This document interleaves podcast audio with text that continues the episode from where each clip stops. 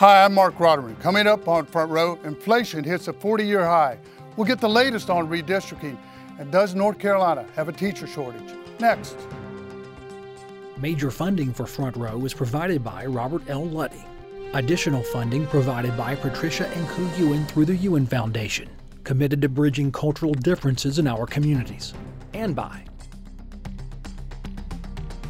funding for the lightning round provided by Body Knoll Foundation, NC Realtors, Mary Louise and John Burris, Rifenburg Construction, and Helen Lockery. A complete list of funders can be found at pbsnc.org slash front row.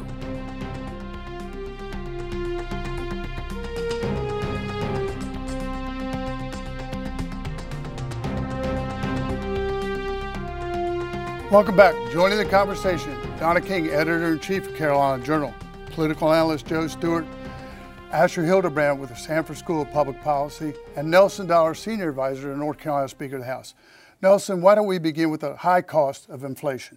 Yes, consumer price index rose in the last month 7.5%. Producer prices rose 9.7%. There are a number of factors that are driving inflation, short and long term. Soaring money supplies, kicking in greater demand, um, the end of globalization. But if you look at it, uh, America's economy was built on cheap and abundant energy. At, right now, we're looking at gasoline prices that have, have, risen by 40%. Natural gas prices are up to heat our home. And a lot of this is based on government policy, both here and, and abroad. We have a seven year decline in oil and gas production, a decades long decline in exploration worldwide. The Biden administration uh, is refusing now to lease uh, federal lands for additional more production. restrictions, more regulations. More restrictions. They're enacting rules right now or trying to uh, that will drive up taxes and, and fees. And obviously, they've been in the process of stopping natural gas pipelines. So when the cost for energy and petrochemicals go up, that drives up food costs the cost to power your vehicles, the cost to heat your home, and frankly, the green technology uh, is just not there yet. It's not ready yet. 83% of world energy is produced by uh, hydrocarbons, by fossil fuels. Uh, and unless we change our policy, we're going to see high energy costs and high food prices sustained for quite some time. Joe, that's an interesting question. Is Biden's Green New Deal driving energy policy, economic policy? Well, I think to some extent it is a very ambitious proposal, but perhaps, as Nelson has pointed to, it's not going to cause any great change in the marketplace in terms of energy costs, at least in the short term. But I think, you know, perhaps the president sees he needs a starting point on the public policy that he hopes to pursue to try to convert the United States over to a different energy basis. But I think the challenge in the short term is we still are very energy dependent. And if you said suddenly we're going to produce energy in a wholly different way that doesn't create the, the necessary amount we need, it's going to cause a even Donna, bigger you problem. agree with that analysis? I mean, cost of gas is way up. Absolutely, and I think it's going to go even higher when we're seeing now, of course, uh, tragic crisis and warfare in Ukraine. We could look at seven seven dollars a gallon. That's what some of these analysts are saying. But what this really does, it's like five fifty in California. It, it right really now, yeah. it, it's going to go higher, and who this really is hurting is the poorest among us, those who pay rent for housing, and those who live in a little bit cheaper area. They have to commute in to work. Um, this is a right now issue, and it does feel like, particularly when you look at things like the infrastructure plan for the Biden administration, a lot of this policy is being driven by uh, by issues and projects left over from the Green New Deal. Um, but folks are worried about putting food on the table today. Okay, let me ask you this, Asher. What does he need to do to right the ship, or does he need to right the ship to get the economy on the right footing? I don't think Democrats do themselves any favors by ignoring the inflation that's happening or uh, by fa- uh, failing to acknowledge the real pain that a lot of families are thinking. I think from President Biden on down, we could do more to, to acknowledge that pain and to talk about all the things he is doing. But I also think that there's a lot of evidence that uh, this is not just a matter of companies passing along higher input prices to consumers. Corporate profits are at record well, highs. let me ask you this: Yeah. Is the Biden Build Back Better program the answer? That's Most- what Biden says. Most economists say that the Biden Build Back Better program will not have much impact on inflation either way. They say that it, it helps replace some of the, the benefits that are expiring uh, and that that's not going to be the issue. But, but I also think we have to look at what, what some companies are doing. Amazon's profits were at $8 billion in the fourth quarter last year, and yet my Amazon Prime membership just went up, right? So Nelson, this isn't just about input prices. Yeah, excuse me for interrupting. Nelson, do we need to jumpstart uh, drilling right now in natural gas? We do. We need to go back to particularly fracking. We have a tremendous resource and a tremendous capability in this country. We need to retool um, our refineries and we need to give those energy producers the confidence that they can invest and those investments uh, are going to be honored long term. We need to move on. I want to get the latest on the general, not the General Assembly, on redistricting from Asher. Sure, and even by North Carolina standards, this has been a truly dramatic turn of events. I should acknowledge at the outset, I actually submitted a brief in the case that uh, just was decided. I'm not exactly a disinterested party, but I'll start by recapping the basic facts. Uh, okay. Uh, so on February 2nd, the uh, state Supreme Court overturned the legislative and state uh, and, and, congressional maps on the grounds that they were unconstitutional partisan gerrymanders. Uh, last week, the General Assembly approved uh, new remedial maps, including a bipartisan state House map, as well as state Senate and congressional maps approved on partisan lines. On Wednesday of this week, uh, the three judge panel uh, appointed to hear that case uh, accepted the remedial state legislative maps but did not accept the congressional map and instead imposed uh, an interim congressional map drawn by three special masters. Now, this has been characterized as a split decision. I feel like that's fair. You got a House map most people agree with, a Senate map that Democrats, including Governor Cooper, strongly criticize because it's still skewed disproportionately to Republicans. Then you've got a congressional map that Republicans are crying foul about. Uh, it but would probably st- have to live with, right? Well, it would still produce probably an 8 6 Republican majority in 2022, uh, but it's certainly fairer to Democrats than either the original map or the remedial map that they produced. They could still appeal it to the U.S. Supreme Court. The state courts have, have spoken What's their What's the likelihood of that, though, really? Uh, I'm probably not the best person to ask, but I, I feel like it's still very possible. Uh, but the longer we get, filing started yesterday. There are candidates lining up to run in these districts. So the longer we get uh, okay. uh, into the filing period, the less likely it becomes. Joe, are the courts the new power brokers in North Carolina? Boy, they certainly play an important role these days in this, and a lot of issues that are dispute, in effect disputes between the legislative and executive branch. The interesting thing about all of this to me is the actual implication on the 2022 election First of all, we have a highly compressed primary cycle now. With this being resolved, the redistrict, I mean, the uh, registration process for candidates reopened. It runs through March 4th, but the primary is May 17th. That's a very short period of time for candidates to turn around and campaign. The other part of this is right. as the legislature returns for the short session, whenever that is after the primary, legislators will want to get their business done quickly, in my opinion, so they can get home and run for reelection in districts where they may not know all of the voters because of redistricting. Donna, talk to us about the congressional maps. What are the competitive races in the primaries now? Well, now it seems like the only real competitive one would be this big slice of Wake County, Johnston County. Uh, for the most part, everything's been locked down and promised and, and safe for, for Kathy Manning, for example, who was in sort of a swing district uh, from Guilford County. What about Cawthorn? We have an uh, opponent. So um, my guess would be that he'll move back to the 11th, which uh, right. uh, where uh, Senator Chuck Edwards is considering running uh, in that seat. Chuck Edwards,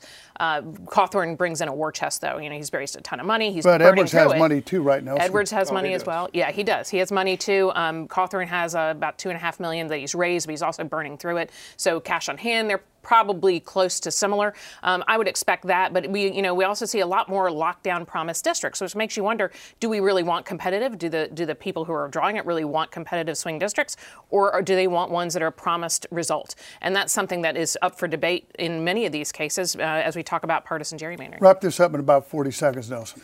Well, Wednesday was simply unbelievable. I mean, this split the baby thing is, is completely irrational. That's not what courts are supposed to do. They're supposed to apply appropriate principles. This was simply a political decision that was made. They, we went from the most competitive congressional map, probably in the country, to now one of the least, probably the least competitive. So, under the order in North Carolina, we're just like Maryland, New York, Illinois, California where you're locked into the result. Okay. So clearly, Eric Holder, I guess give him credit. His lawsuits and his efforts, he's gotten what he wants. So everybody's not happy. Okay, let's talk about the teacher shortage, the potential teacher shortage, Joe, in yeah, North no, Carolina. Interestingly enough, under the statute, the Department of Public Instruction is required to report to the legislature on the status of teaching in North Carolina.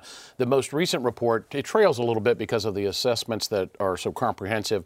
But in 2019 2020 school year, we saw an attrition rate of about 7.5% of school teachers, slightly lower among longer tenured teachers, slightly higher among new teachers, but it was trending downward prior to the pandemic. School districts across the state are now saying, as a result of COVID 19, the stressing factors on the teaching profession, the in and out of classroom, in person versus remote, masking issues, the, the teachers. Curriculum. Yeah, the teachers feeling as though they're on the front lines of a debate between uh, parents on what would be the appropriate way and manner to return students to the classroom superintendents across the state say they feel like the attrition rate will be even more significant now, shortage of substitute teachers and even bus drivers now. We'll see what the numbers look like. A lot of initiatives to try to address the comprehensive issue of what's the right way to compense people to make them stay in the classroom and become proficient teachers. Uh, Best NC, an advocacy group, has an initiative called NC Stride to put in place a comprehensive effort to recruit and retain teachers. There's a special House Select Committee looking at a complete revision of the way we manage public education in this state. It certainly is stressing COVID 19 on public educators as it has been for a lot of industries, but let's hope we get back on track toward a more comprehensive way to reform how public education is provided in North Carolina. The Lieutenant Governor, Donna, wants more transparency, more accountability. Yes, yes, that's been a big part of his platform as North Carolina's lieutenant government, uh, lieutenant governor. Um, he has a task force that is working on that, particularly when it comes to curriculum and transparency. But I think what we're also seeing is that the policy of shutting down classrooms for an entire year was disastrous, not just academically, but for mental health and putting kids who were already in risky situations at higher risk. But what it really did also was completely collapse the trust between parents and communities and the educational system. And teachers ended up being the front facing uh, part of that. They were out on the pointy end. They had to answer those emails. They had to deal with the kids uh, in remote school. And there's a high level of stress for that. They're representing the entire educational bureaucracy to parents who are angry and mistrustful and losing their jobs because they can't take their kids to school. Uh, there is a lot going on. Teachers were right there on the front line. Meantime, they're hearing uh, the NCAE call learning loss a false construct. And they know it's not. They're professionals. They see what's happened to the students in their their classroom, it would be very hard to maintain a passionate, uh, a passionate commitment to being in that classroom after the two years they've had. Nelson, the governor vetoed the Smiles Act. Talk to us about that. Well, he did. I mean, that's the initiative to get children out of the mask in schools. We've, we've seen that um, uh, in uh, Europe and in other places to try to get the connection back. I know Donna's going to be talking about learning loss, and, it, and it's all about that. It's all about mental health. It's about being able to effectively teach in the classroom and for those children to be able be able to learn and to interact socially not only with the teachers but also with each other because that's part of how you learn in a classroom setting and when that sort of thing is restricted um, when you, you can't socialize, you can't effectively learn as a child coming along, it has long term impacts. Asher, weigh in here, my friend. Think about a teacher who joined the profession a decade ago, which is exactly the teacher we need to be keeping in the classroom right now, right? First, they endured budget cuts. Then they endured a pandemic, asking them to do the impossible, either teaching remotely uh, or teaching in person and risking their health. And I agree with Donna that they were unfairly blamed for the, fa- the failures of our leadership, right, to reopen the schools. Now they're enduring attempts by politicians to police what they teach and to uh, weigh in on their curriculum when they're the trained professionals. I wouldn't blame a teacher who's thinking twice about the profession. I, I think we need to invest more uh, in teacher training. I think we need to keep them in the classroom, and I think we need to quickly, keep Nelson, politicians out of the union also two years ago turned down a 5% raise and a $1,000 bonus. So their union has not been serving them well at all. They've been denigrating the profession, and that's also discouraging students from getting in the profession. Okay, I want to stay on the teacher theme. Talk, I mean, on the uh, education theme. Talk to Donna sure. about school children, elementary school children, or who are falling behind. Sure, we've seen a lot of that recently in the last year, particularly for that class, that year in academics that was entirely remote. As teachers, of course, are now faced with bringing those kids back in the classroom during this school year, find out where they are, catch them up. Uh, what they're really concerned about is that K through second grade. Uh, that group hasn't seen a normal school year yet. They have had to uh, try and learn remotely. And for anyone who has a kindergartner, you, uh, you can only imagine how challenging that was. They're now trying to f- catch them up. Those uh, reading fluency in second and third graders, who is some of the group that we're talking about, is down about 30% compared to uh, 2019 before this all happened. And those kids who have spent their entire life in the pandemic, their entire academic life in the pandemic, are really losing out. It's whether they have time to catch up, is what educational um, experts are trying to figure out. And how do we invest in that? How do we make sure that they're able to regroup some of those skills, or are they gone for good? And that is a huge concern for parents, a huge concern for our school system. And we're seeing a mass exodus, really, of parents who are leaving, finding something alternative, teaching them at home, sending them to different kinds of uh, learning environments because they don't want their child to be that social experiment about how a pandemic uh, treats these children. With as much growth as North Carolina has had, our public school system enrollment is actually dropping. Uh, Asher. Uh, I'm a parent of public school children, and so this is a personal issue for me. But I think I speak for a lot when I say if we had just prioritized as a society reopening schools with the same emphasis that we prioritize reopening businesses, in making the investments we needed in facilities and personnel and HVAC systems, all of the things, then there might be a lot less yelling about mask mandates right now and a lot more students learning. And in hindsight's 2020, uh, but I do think when we look back at this pandemic, this is going to be one of the things that really haunts us. Nelson, where that's lessons learned, really. Uh, where where was the NCAE on all this? Well, they were demanding in many cases to continue lockdowns, to, and, and it, this was a worldwide phenomenon. So governments across the world, particularly in Europe that I watch for a lot, uh, were battling with teachers unions over lockdowns and, and uh, the ability to reopen schools. Now, most European countries opened them in that spring and summer of, of 2020, and they stayed open during the various COVID waves. International studies have shown that closures were perhaps the least effective way to actually address the pandemic Finnish government, uh, they studied this. They came out and said, look, a children's right to education outweighs the risk uh, to going back to school.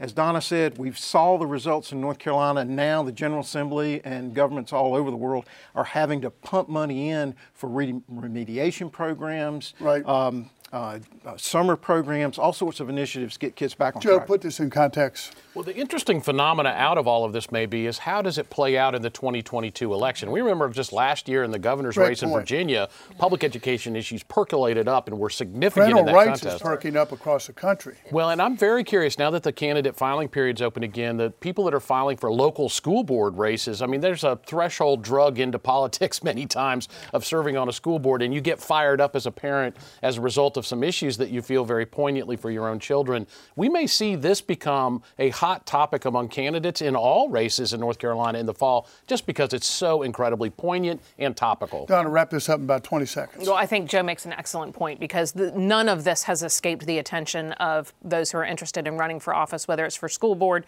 or for president. I mean, that is what it is, and you know, you have parents really knowing the names, the Facebook pages of their local school board uh, members, and that never happened before. They're tapping into their bonded insurance. I mean, this is a huge deal, and and we're we're going to see more Okay. of that going into 2022. Okay, coming right back to you. What's the most underreported story of the week? Okay, so one of the stories I really liked from this week, I didn't see in a lot of places, was back to education, of course, and rebuilding, trying to rebuild that trust between public education and parents. Uh, our state uh, DPI, uh, uh, Superintendent of Public Instruction, Catherine Truitt, is forming a 48 member parent advisory council. It's going to pull from parents who are in traditional public schools or in charter schools, private, homeschool, to give them a voice and skin in the game to really help uh, be a voice at the table they that have they haven't real had authority? before. Well, we'll find out. I mean, I think one of the things they're really doing there to do is an, be an advisor. Uh, they parents really haven't had a role before like this, and I think that that's a shame they haven't. But this is the time to do it, and I think that they are taking applications now at DPI's website. Joe, underreported. Well, in uh, recognition of this week, uh, including President's Day, a little bit of the tidbat, tidbits about the three presidents that North Carolina has given to our nation. Andrew Jackson killed a man in a duel. That would made him exceptional, but married his wife Rachel a little bit before she was actually divorced from her husband. That's a little scandalous. Uh, James K. Polk served only one term, but by increased the size of the United States by a full third. His wife Sarah banned the use of alcohol in the White House, which is perhaps why Polk only served one term. and then Andrew Johnson had no conventional pet while he was president of the United States, but he did keep a little family of mice, apparently, that he referred to as the Little Fellows. Underreported Asher. Not the most illustrious roster, unfortunately, but uh, we've heard a lot in the last couple of years about uh, QAnon conspiracy theorists uh, joining the ranks of Congress. Congress and Tell congressional Republicans. QAnon is. QAnon is a, a, a, a, a what was once a fringe conspiracy theory, which may be more mainstream now, uh, that contains a number of, uh, of beliefs involving uh, pedophilia uh, and Satan worship and other things. It's been debunked uh, a million times over, and yet, according to the New York Times this week, two teams of researchers uh, have identified the person likely to be Q is now running for Congress in Arizona, a man named Ron Watkins. Now, that's not actually the news. He's long, long been suspected of, of being Q. Um, but these two different teams have produced really compelling evidence that he's uh, lying when he denies it um, by comparing his text to the, the messages posted by Q. And this isn't just a story about smart scientists, uh, you know, uh, uh, applying a creative technique to identify this. You know, the, these scientists really believe that if we can unmask the identity of Q, uh, then maybe that'll help uh, d- diminish his appeal. The FBI considers QAnon a terrorist threat, and maybe it turns out if he's just a, another wannabe politician, that it won't be that appealing. Nelson. I'm glad I know nothing about that. Okay? so, that's a little, a lot of information. That's, that's in, anyway. Uh, so, could uh, Russia's war on Ukraine have been avoided? And I believe the answer is yes, in two ways. First, if the U.S. and Europe uh, had offered uh, Ukraine serious military support before the invasion, maybe 60,000 heavy forces in Poland and Romania, the establishment of a no-fly zone uh, over Ukraine and then from a position of strength address Russia's number one security concern, and that is rescinding the offer of future NATO membership uh, to Ukraine, and then jointly declare Ukraine as a, as a neutral country, the way they did Austria during the Cold War. Instead, on December 8th, uh, President Biden announced no U.S. troops on the ground and refused to give Putin a public guarantee that NATO would not expand east into Ukraine. And frankly, at that point, sadly, all the talk about sanctions, all the talk about standing up with the Ukraine people was simply leading the lamb to slaughter. Uh, we'll continue to follow that. Let's go to the lightning round. Who's up and who's down this week? Donna? I'm going to say up is the number of rebuttals to President Biden's State of the Union address, actually. It's scheduled to go on March 1st. And a member of the squad, Michigan Democrat uh, Representative T- uh, Rashida Tlaib, will deliver the. Huh, yeah. Tlaib. I stumble over that every time. Tlaib, thank you. She's going to de- uh, deliver the Working Families Party response to the State of the Union, really highlighting some of that split between the progressive wing of the party and some of what Biden has been able to get through. Uh, likely, I would expect some of those policies to be objecting to not being able to get some of them through. Uh, down, um, I'm going to say that uh, Canadian truckers, we've been really focused in recent years on China, some of the rights abuses there, right. and it's happening just over our border. Joe is up the prospects for tax cut at the local level with half a trillion dollars having been sent from Congress in COVID relief to local governments. I'm many are look, many are looking for the reduction in taxes as a result of this. And of course, we talked about inflation. This impacts the state as interest rates have to go up. The borrowing goes up. To, uh, State Treasurer Dale Folwell has a advisory committee to look at what the state's capacity to borrow is, but it does have an impact. All that additional money into our economy through tax cuts down. Viewership of the Olympics. NBC reported a 42 percent drop from four years prior. Uh, I'm not entirely sure that we shouldn't just have the Olympics maybe in some economic development opportunity for the city of Kinston or something like that, and always have it there. Hel- Go ahead. Up democracy in North Carolina. Before we get too far along down the horse race of who's running and what district and whether it's going to the Supreme Court, just take a moment to appreciate that our state's highest court has ruled that uh, every North Carolinian has a right to political equality in the form of fair districts. Down democracy in the world. Uh, we've been in a democratic slump. We've known this for the last decade. Countries like Turkey, Brazil, uh, uh, Hungary moving in towards authoritarianism. But this Russian invasion of Ukraine feels like the nail in the coffin for this era of democratic optimism. Nelson. Uh, up, the Department of Homeland Security has reported that border encounters and enforcement actions are on pace to exceed uh, 2021's record year. Despite a slight decrease in January, more disturbing law, disturbingly, fentanyl seizures on the border are up 57%. Did you see that the two biggest cartels are merging now? Yes, you know, corporate mergers in, in northern Mexico. I mean, it's, it's, it's dangerous, and the Mexican government is really not addressing it. Okay. Down. Uh, down. Trudeau's Liberal Party in Canada, conservatives who recently elected a new uh, party leader, Candice Bergen, have now surged uh, in support over the Liberals. They're now leading them by eight points in the most recent polls, and Bergen has been rallying conservative to support truckers' rights to protest. We have a truck uh, convoy coming in Raleigh. Raleigh. On Friday, they're driving from Mebane uh, to the North Carolina Capitol. They are not part of the larger convoy that's going California to D.C., but I think we've seen a big, uh, they're going to have a big turnout. I'm looking forward to it. Headline Uh, my headline next week is really uh, President Joe Biden gives his second State of the Union address. He's going to have to face uh, some explanation for the increasing cost of living in North in, in North Carolina and around the country. But I would also expect him to talk Okay. about the monumental infrastructure bill. Headline quickly. Yes, the words Lieutenant Governor and Donna were used in front row, and speculation starts about a possible run in 2024. Headline next week. World confronts first truly global cyber war. Do you think that the Russians are going to attack us cyberly? Oh, I think they're already. Okay. Headline. Uh, Biden's choice for Supreme Court will win bipartisan support. Look forward to seeing that. I think Lindsey Graham is going to uh, support him and several other Republicans. If it's Child's. Okay. We got to run. That's it for us. Thanks for watching. Hope to see you next week on Front Row. Have a great weekend.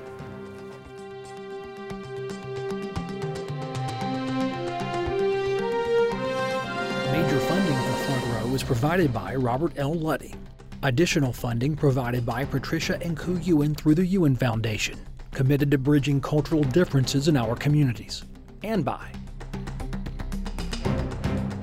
funding for the lightning round provided by Body Knoll Foundation, NC Realtors, Mary Louise and John Burris, Rifenburg Construction, and Helen Lockery. A complete list of funders can be found at pbsnc.org/front row.